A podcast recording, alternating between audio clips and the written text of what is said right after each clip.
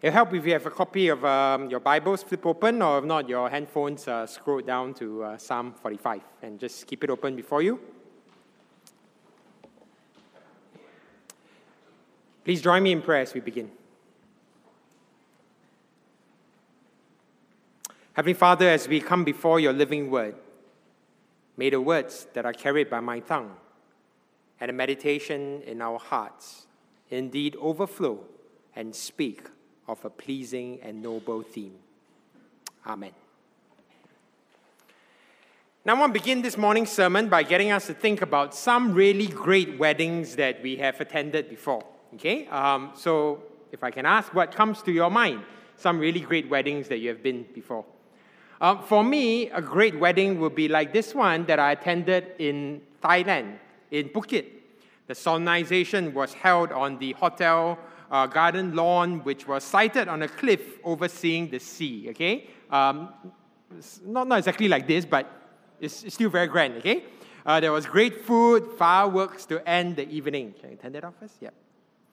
Now, so I'm sure you would have your great wedding moments. And what I want to ask further is uh, what is it that makes such a great wedding for you?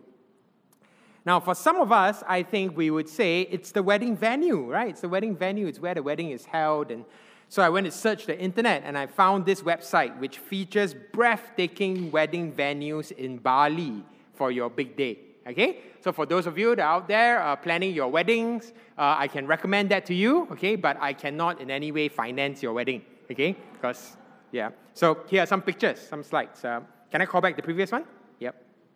Yep. So this was actually one of the pictures that was shown. It's actually a venue in Bali itself. I mean, just imagine you stand there. I mean, you will say I do to anybody, right? In this kind of, uh, this kind of environment. Huh? Yeah. Okay, the next slide. Yep, this is also pretty nice. Uh, yeah, tranquil kind of setting. The next one. Yeah, this is a nice little cozy sanctuary. Oh, they're all in Bali. And the last one. Yeah, this is more like a hotel function room, but still it's, it's very nice. Okay? Thank you. Turn that off. Yet for others, we know that if it is not the venue that makes it a great wedding, then it's got to be the bridal dress, the bridal gown, isn't it? Right? So I'm going to say the following words at great risk um, because one of the things that May, my wife, always wanted was a different wedding gown as compared to the one that she wore for our wedding. So for her, it's too late, really. Huh? Yeah, so every time she passed by the bridal shop, she's like, oh, that one's so nice, that one's so nice. And I tell her, it's too late. Then she said, never mind, I will plan for my daughters. so I, I pity my daughters. Huh? Okay, but um, she's not here today. She's downstairs helping out in the preschool program, so I'm free and liberty to show the following slides, okay? So I'm going to show the next few slides. Wow, nice, right? Okay, maybe I'm the only one that thinks it's nice, okay? But the next one definitely is the one that May would have wanted, okay? So can we have the next slide? Wow, so grand, huh? Imagine, yeah. Okay, thank you. Can turn it off. And finally, for some others, uh, it would be the bride herself, the radiant beauty of the bride herself. It could be what makes the wedding great, could be the way that the bridegroom speaks of her, the song that he dedicates to her. Right? A song like this Well, I found a woman stronger than anyone I know. She shares my dreams I hope that someday I'll share her home. I found a love to carry more than just my secrets, to carry love, to carry children of our own. Okay? We are still kids, but we're so in love, fighting against all odds. I know we'll be all right this time. Darling, just hold my hand. Be my girl, I'll be your man. I see my future in your eyes. Maybe I'm dancing in the dark with you between my arms barefoot on the grass, listening to our favorite song. When I saw you in that dress, looking so beautiful, I don't deserve this, darling. You look perfect tonight. Okay? So, of course, we all know, I didn't write it? I'm not so talented, okay? we know this is Ed Sheeran, right? His song Perfect, yeah? And uh, yeah, I remember a season where almost every wedding I attended, they were playing this song. Huh? Yeah. Is that still a very popular song now? It still is. Okay, yeah, it's a, it's a, it's a nice song, yeah? I give full permission for all the men to go back home and say this to your spouses tonight, okay? And so it could be a different things that make a wedding great and grand. And really, seen in the light of great weddings, Psalm 45 is just that. It is a song written for a great wedding. Not just any wedding, though, but a royal wedding. This is the wedding of the Israelite king. And like any other royal wedding, this is a great wedding. This, you could say, is the wedding that the nation has been waiting for. Now, the closest analogy that I can find in our modern day kind of context would probably have been the wedding of Prince Harry and Meghan Markle, held on the 19th of May 2018 in St. George's Chapel at Windsor Castle in the United Kingdom. Now, that would probably have been one big wedding that England was looking forward to, right? Okay? And so that's what you find in Psalm 45. Psalm 45, it's the wedding of the Israelite king. The interesting part, though, is that a close reading of Psalm 45 shows us that this wedding is great, not because of its venue. Though undoubtedly, I'm sure the wedding will have taken place in the most lavish of settings possible, right? The wedding is great not even because of the bride, though I'm sure the bride will be as radiant and beautiful as she can be. But this wedding is great because of the bridegroom. So, for once, attention is given to the bridegroom. You realize that, don't you? You attend all the weddings in our contemporary weddings, right? Attention is often given to the bride, the venue, the decor, and uh, sometimes attention is even given to the best man, especially if the best man is regular king, you know, or the bridesmaid, right? But attention is seldom given to the bridegroom, right? But in this case, it's different. It seems like the psalmist intends to direct our wholehearted attention to the bridegroom himself. It's as if he's saying, Behold, this is your king, the royal bridegroom. And as we allow the psalmist to direct through his words and his composed verses, and even his tongue, as the psalmist probably recited the psalm publicly before the king, we are led to see a picture of radiant glory. The radiant glory of the royal bridegroom, the king. So, five aspects of the radiant glory of the king are shown before us in Psalm 45. Okay? So, first, we are led to see who the king is and what he looks like. So, verse 2, have a look at verse 2. The king or the royal bridegroom is described as the most handsome of the sons of men.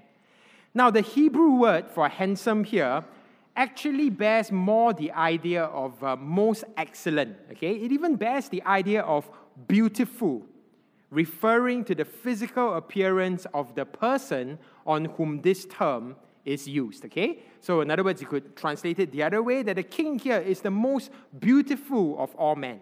Yeah? And that really sounds quite strange, right? Because you don't normally describe a guy, a man, as beautiful, right?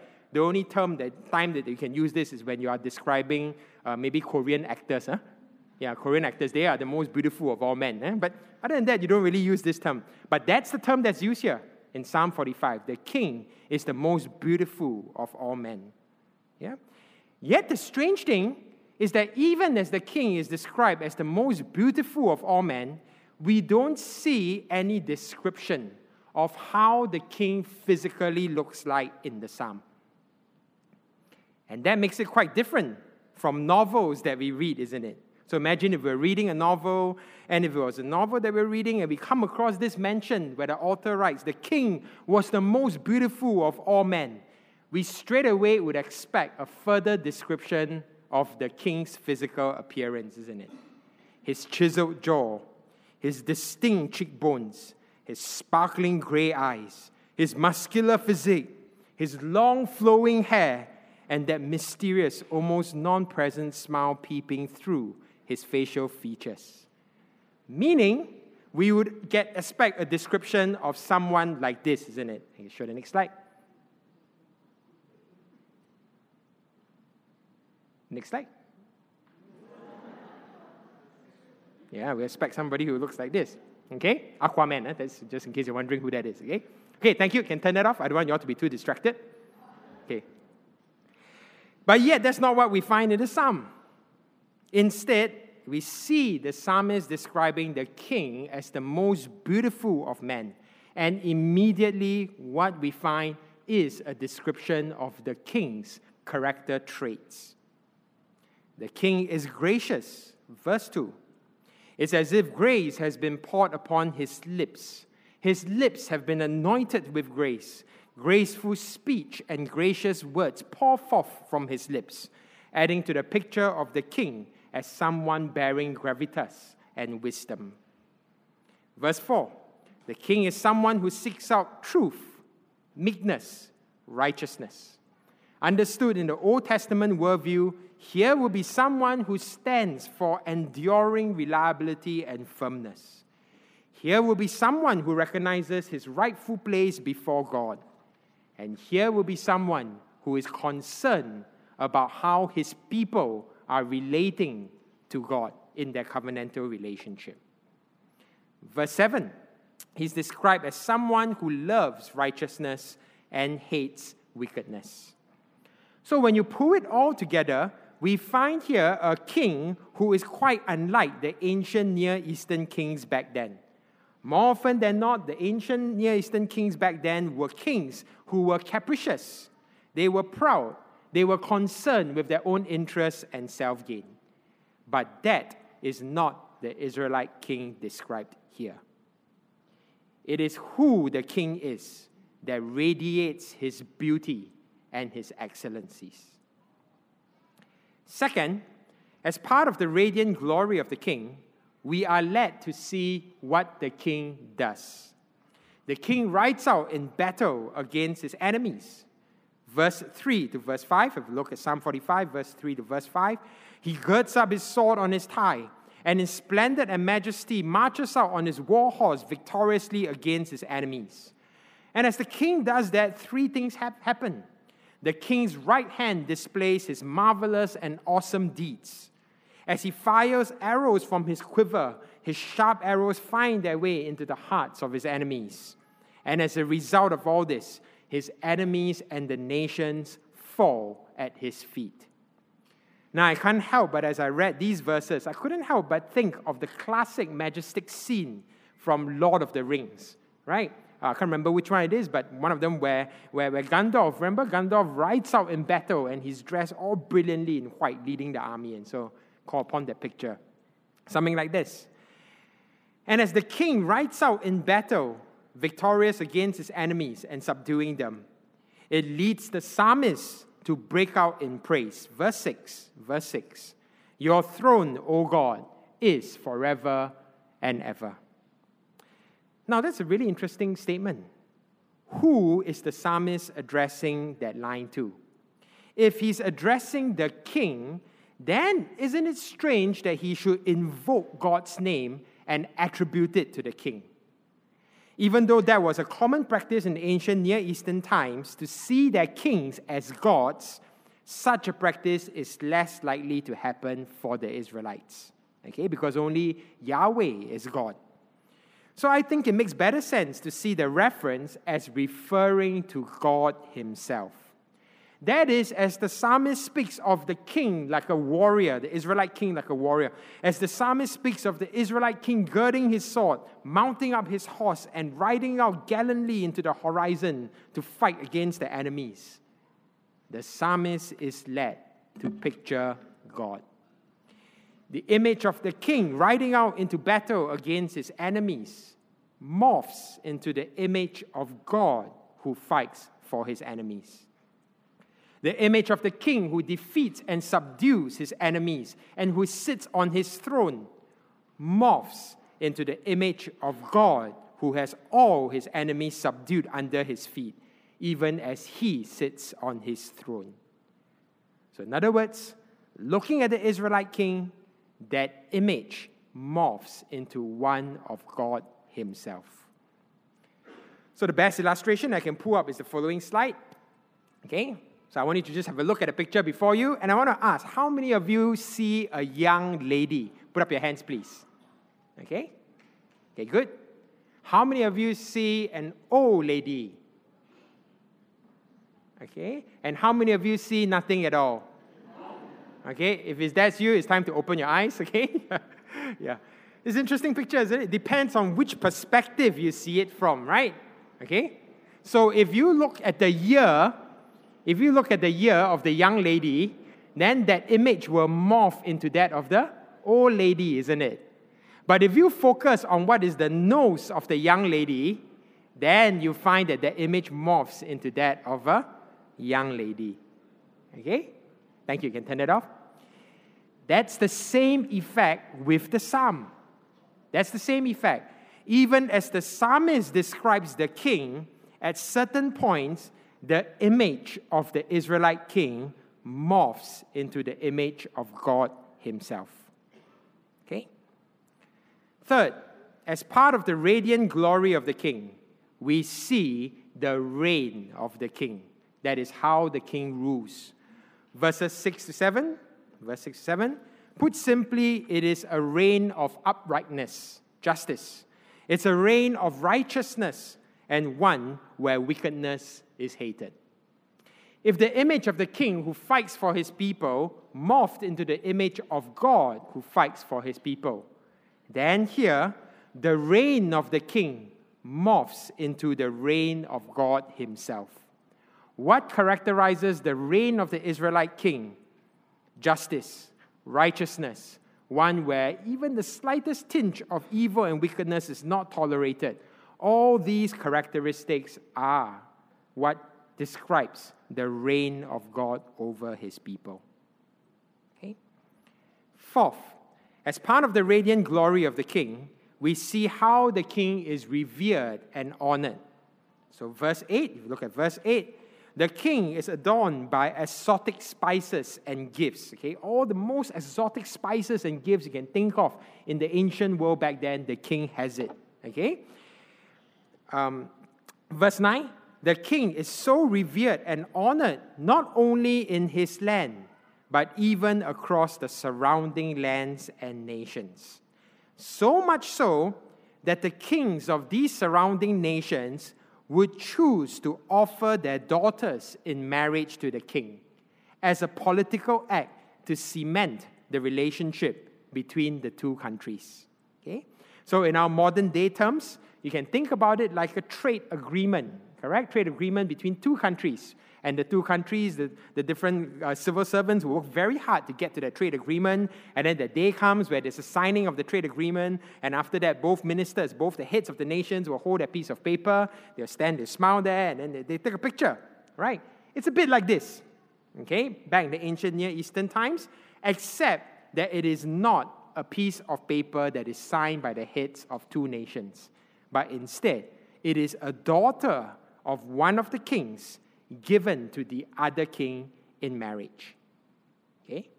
Now, I know this practice sounds distasteful to modern years because it almost seems to commodify women in that sense, but we must recognize that that was a common practice back then. Okay? And that is what is most likely happening here in this psalm. Even as the psalmist pens this psalm as a wedding song to the king on his wedding day, it was most likely a wedding whereby the king was marrying one of the daughters of the surrounding nations. So the queen that is mentioned in verse 9, standing at the right hand of the king, is very likely one of the daughters of the kings of these neighboring nations, right?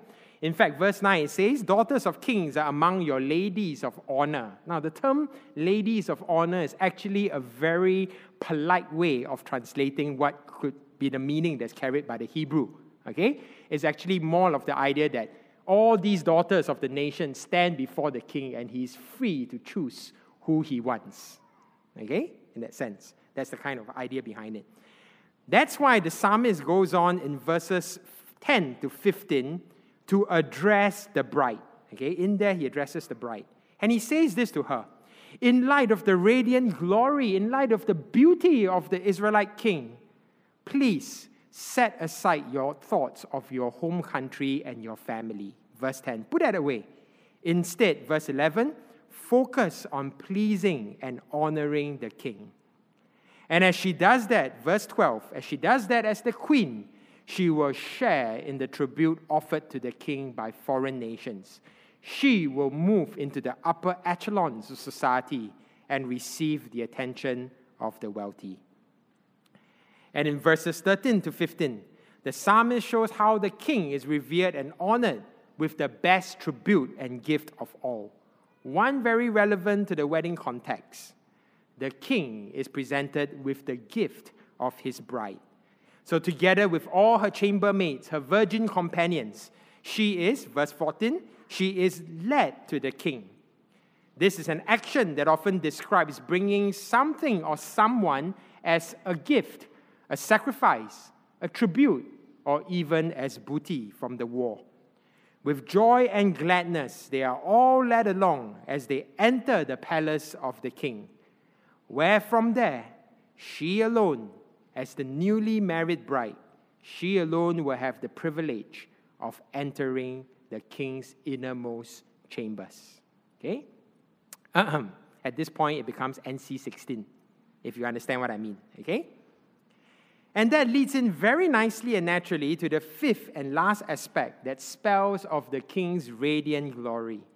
The king's name will be remembered and praised forever. Verses 16 to 17 the king's future is bright.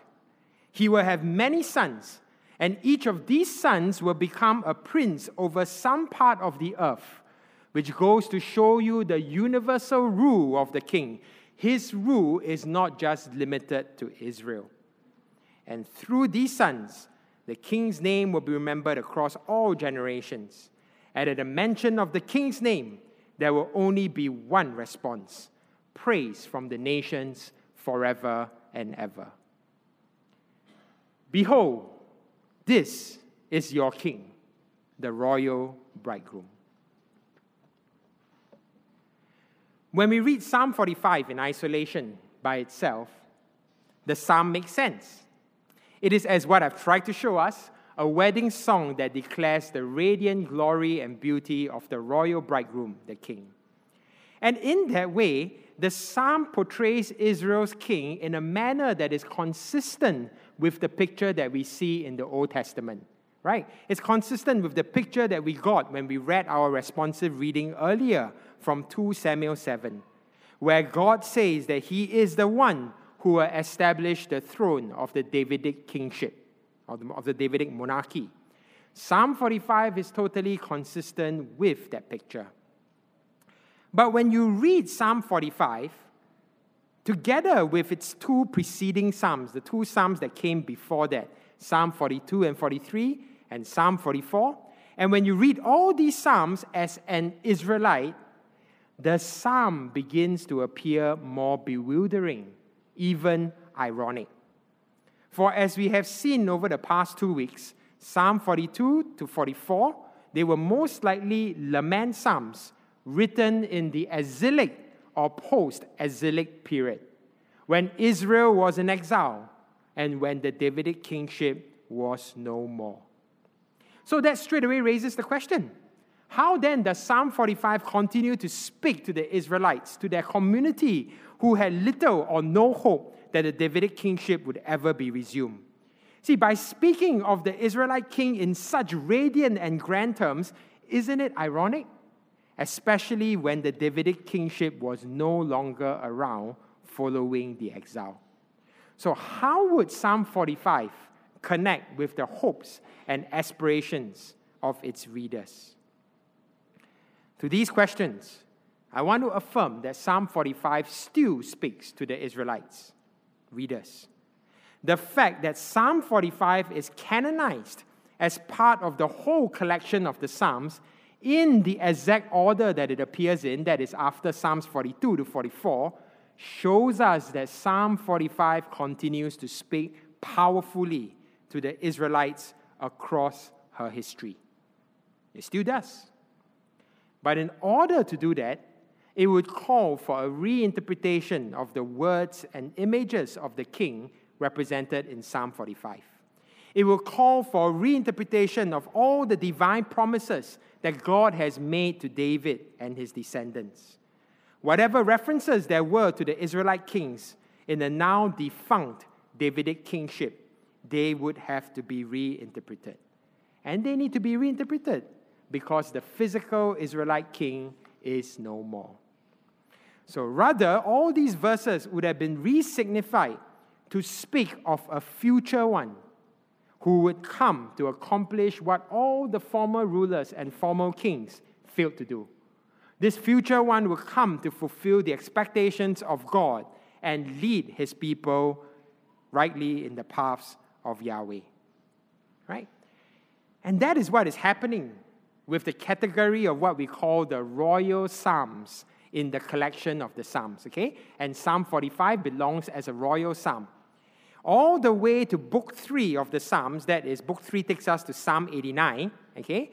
All the royal psalms would have been reinterpreted as expressions of a hopeful future in which God's anointed king would once again come back and rule over God's kingdom. Okay? But as we read on, there is a further development. It doesn't just end there. In books 4 and 5, that is from Psalm 90 onwards, there seems to be a further development in the royal psalms. Scholars who work on the book of Psalms, they tell us that in books 4 and 5, from Psalm 90 onwards, there appears a collection of what they call the Yahweh Malak Psalms. Okay? That is, psalms which portray Yahweh as king himself. Okay? The Hebrew word for king is Malek. Okay, so that's why Yahweh Malak means Yahweh as king. Okay? So the royal psalms start to portray Yahweh as king himself, which means that the Israelite reader reading the psalms right into books 4 and 5, into the later psalms, they would find their hopes shifting from that of a kingly rule to the rule of Yahweh Himself. They would find their hope shifting from a new human Davidic king to Yahweh as their king Himself. So, the Bible commentator, one Bible commentator on the Psalms, Gerald Wilson, he states it nicely this way, and I call on the slide for us. He says this What we see then is a two stage reinterpretation of the royal Psalms, such as Psalm 45 in the final form of the Psalter. A first stage is reflected in Psalms 2 to 89, in which hopes for the re establishment of the Davidic monarchy are pushed into an eschatological future. Then there is a second stage, reflected in the final form of the Psalter, in which the descendant of David is understood as the anointed servant who ushers in the direct rule of Yahweh himself. Okay? Thank you, Tenedos. For us, for us Christians reading Psalm 45 today, that king is the Lord Jesus himself. That new human Davidic king who subsequently morphed into the image of Yahweh as king himself. That is now fulfilled in the Lord Jesus Christ who has come. Jesus is the one who fulfills the Davidic kingship and kingdom. Jesus is the one in whom God comes to us directly as King. Jesus is the one who fulfills what the psalmist said in Psalm 45, verse 6 Your throne, O God, is forever and ever. And what I want to say is that if you have been reading Psalm 45, maybe in your DGs, as you all looked at it together as a DG, or in your own uh, devotional reading, as you read Psalm 45, and you couldn't help but find at certain moments the image of the king mentioned in Psalm 45 morphing into the image of our glorious and beautiful Lord Jesus Christ. If you find that happening to you, I want to say it is okay. After all, like what I teach my students in my class on biblical interpretation, the only reason why you and I come to the Old Testament and read the Old Testament, of which the Psalms is a part of, the only reason why we do that is because we come to it as Christians, isn't it? Am I not right? How many of us in this room here approach the Old Testament and come to see it as our scriptures because we are Jews or because we were converted to Judaism. How many of us? None, right? But we come to the Old Testament and we come to see it as the living word of God to us because we come to it as Christians. We come as those who have heard God in His one word in two testaments through Jesus Christ our Lord. So if you read Psalm 45 and you couldn't help but at certain moments picture the Lord Jesus, that's okay. He is, like what one of the contemporary songwriters has called, He is the beautiful Savior. If you couldn't help but picture Jesus as you hear the words mentioned of the King, that He is the most excellent of men, the most beautiful of them all, that's because that is true. Jesus, as the fulfillment of the Davidic King, is the most excellent of all men. He is the beautiful one. Words of grace and gracious speech pour forth from his lips. Yes, he is firm and harsh against all evil and wickedness and religious pretense, but he is always gentle and gracious in his speech to those who genuinely repent, those who genuinely seek a word of forgiveness and healing. He is merciful and gracious to such. He is the one of whom it is said, A bruised reed he will not break, a smoldering wick he will not quench, until he brings justice to victory, and in his name the nations will hope. Matthew chapter 12, verses 20 to 21. He is the one from whose lips poured out the following words, words which a sinful woman so desired to hear, and she heard it from the Lord Jesus. Neither do I condemn you. Go, and from now on sin no more. John 8 11. He is the one who, in the midst of intense suffering on the cross, said, Father, forgive them, for they know not what they do. Luke 23, verse 34. In him and his reign is found truth, justice, righteousness, mercy, and grace. Yet, like the king depicted in Psalm 45, Jesus is also the warrior Lord who will fight for his beloved people against his enemies. He is the very first one among mankind, humanity, who has put on the full armor of God in battle against the devil and his spiritual forces, as we saw in Ephesians 6 not too many weeks ago. He is the one who, as pictured in the great vision in Revelation 1, he is the one that's coming out of his mouth is a sharp, double edged sword, of which he will slay his enemies with the breath of his mouth and destroy them by the splendor of his coming. 2 Thessalonians 2 8. He is the one who, as spoken of in Revelation 19, he is the warrior king. 19 verse 11. Then I saw heaven open and behold, a white horse. The one sitting on it is called faithful and true, and in righteousness he judges and makes war.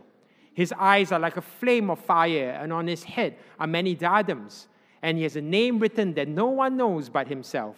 He is clothed in a robe dipped in blood, and the name by which he is called is the Word of God.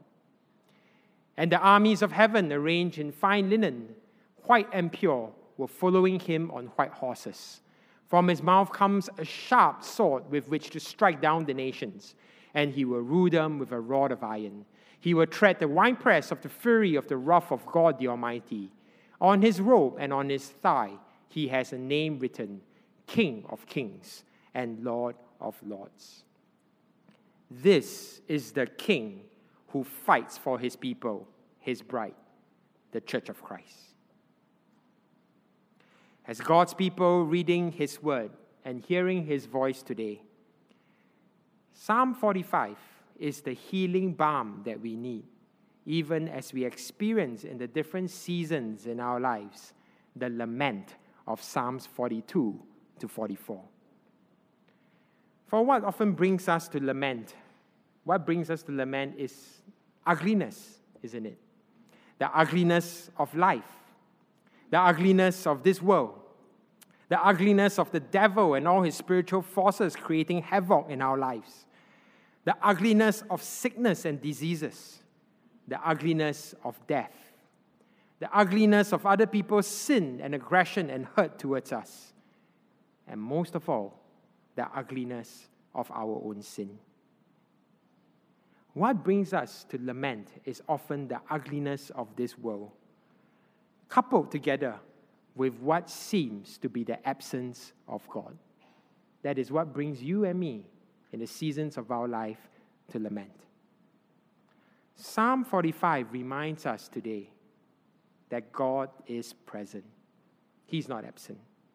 He is present as King Himself in the person of the Lord Jesus Christ, the one who is full of grace, mercy, justice, righteousness, the one who is for His people, His royal bride, of whom He loves with an intense, undying covenantal love, the church of Christ, whom He will purify.